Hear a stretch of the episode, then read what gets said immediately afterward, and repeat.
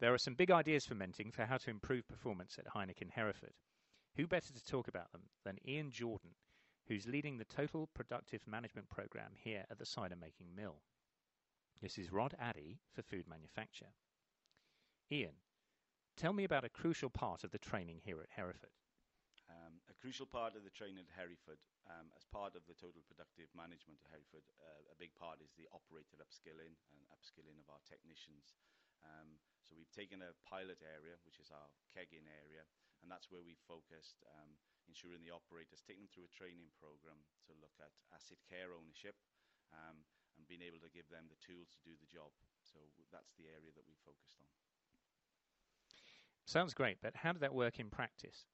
Uh, in practice, obviously, it's needed a commitment from the management team to be able to release um, the operators.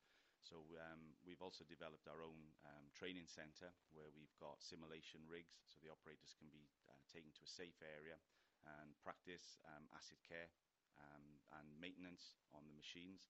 We've been able to simulate using simulation programs to show them exactly how the keg line works internally. And also, we've been able to release an engineer um, to actually mentor on a one-to-one basis the operators to take them through their NVQ2 in engineering, which we're also running alongside their asset care program. And what results have you seen so far from the training?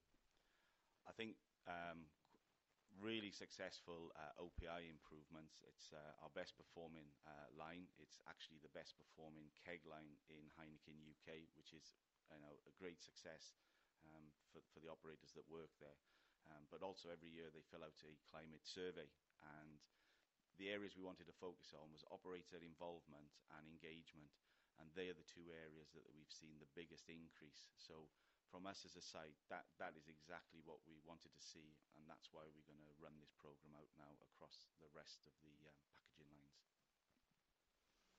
So there's no denying that the training has involved several elements and it has been quite hard work. But clearly the results have been worthwhile. How about them apples? This is Rod Addy for Food Manufacture.